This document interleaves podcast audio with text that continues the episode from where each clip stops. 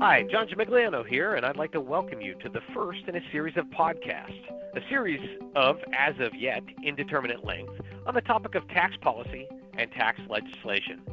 I'm principal in charge of the federal legislative team in KPMG's Washington National Tax Office, and I, along with my colleagues, thought that these podcasts, given the current circumstances, would be a good way, maybe even the best way, to keep you current on what's happening in Washington.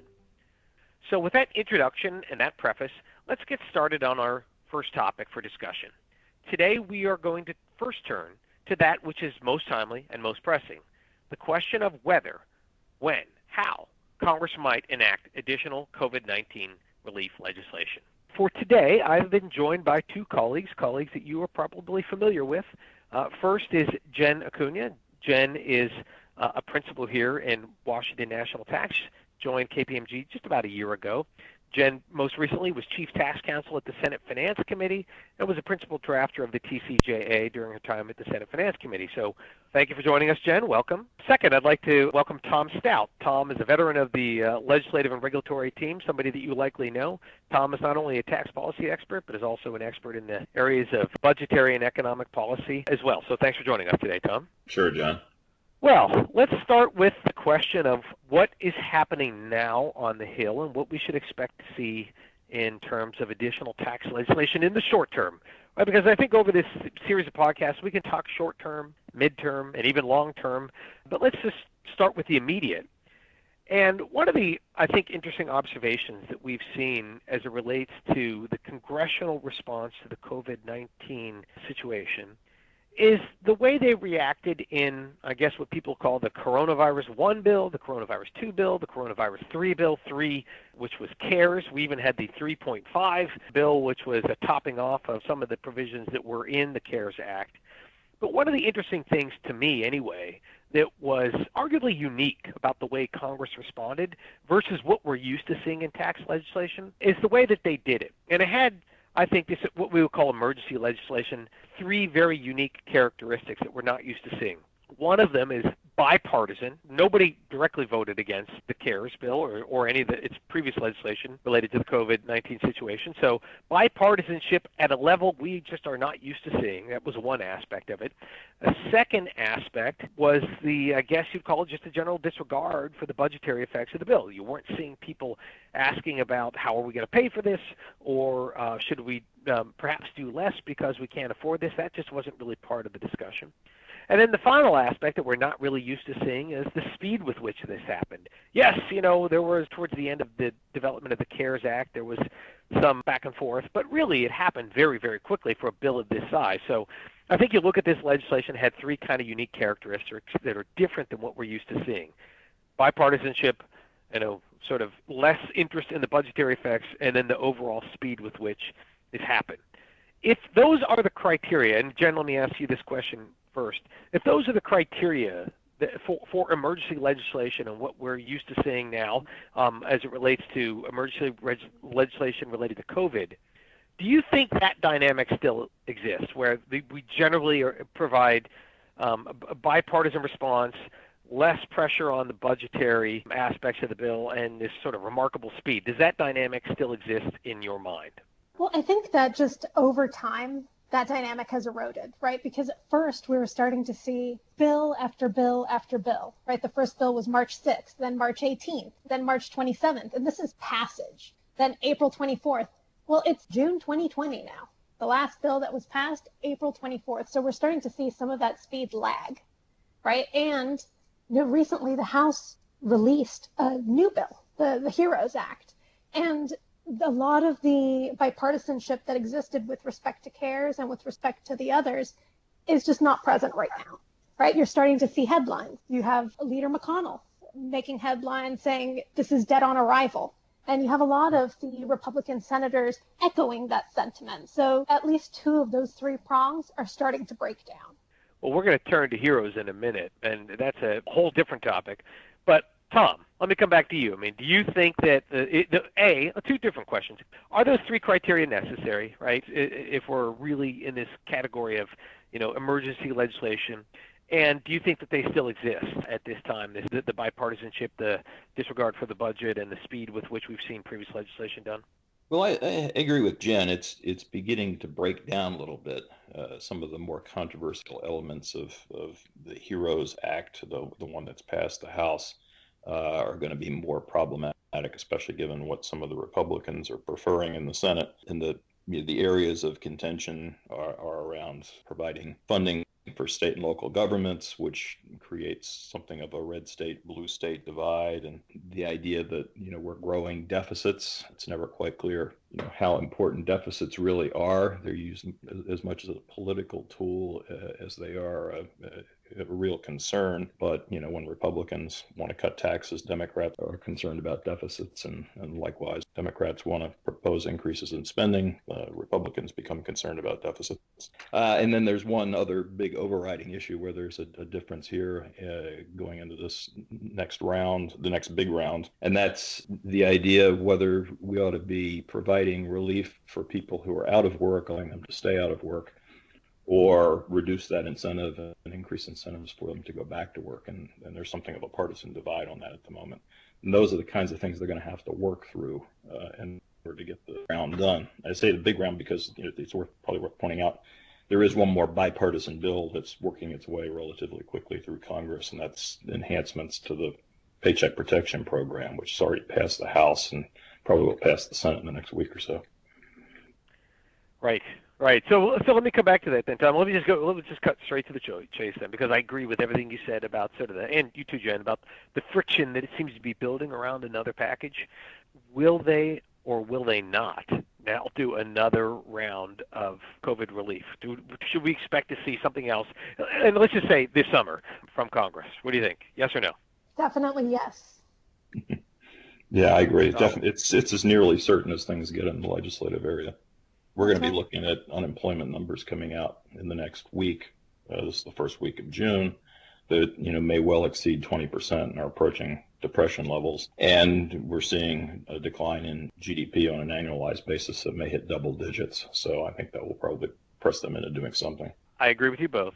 Now, spoiler alert, that was the easy question. Here's the harder question uh, for this audience.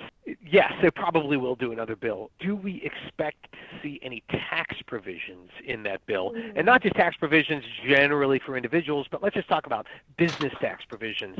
Do we think that we're going to see tax items in, in that regard? Tom, let me ask you first. Go ahead. Do you think we'll see tax or not? I think we'll clearly see some changes in the uh, the employee retention tax credit. There seems to be a bipartisan agreement on enhancing the credit. There may be some differences about the details, but enhancing the, the ERTC is is something I think there's agreement on.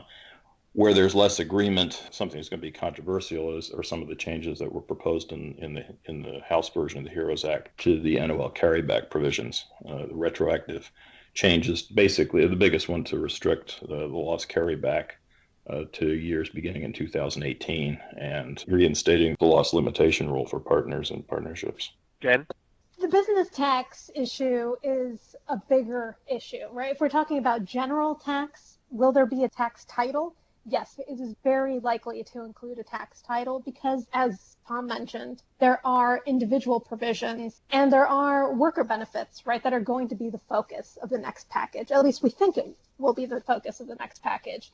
With respect to business tax provisions, you know, there was a lot of buyer's remorse with respect to the business tax provisions that were passed in the CARES Act. I mean, just days after passage, there was an onslaught of Democratic representatives and senators talking about, well, this was snuck into the bill at the last minute and starting to kind of uh, break down those provisions that were passed in the CARES Act.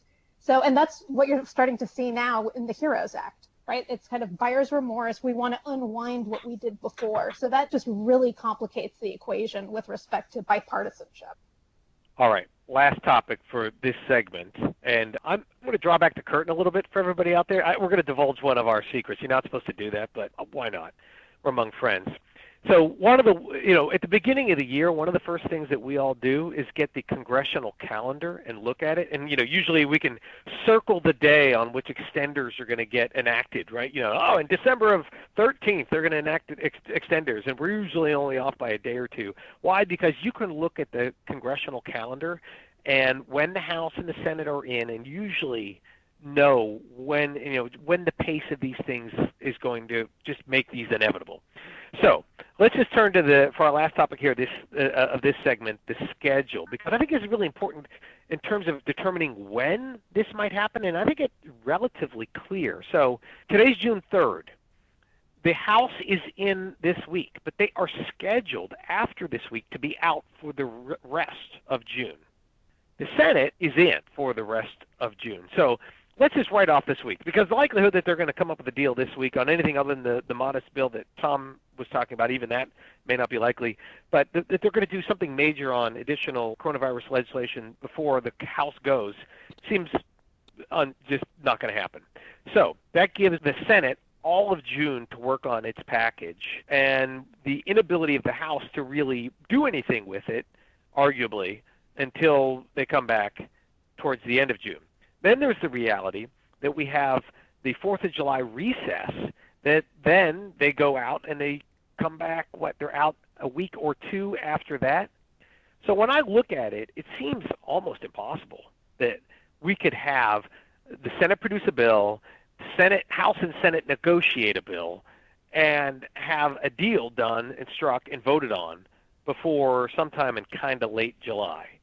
So tell me why I'm wrong. Are there scenarios where that's wrong, where they could produce a bill sooner? You know, I, I think it could be earlier in, in July. I, I think you're probably right about June being a time for negotiation rather than trying to pass bills.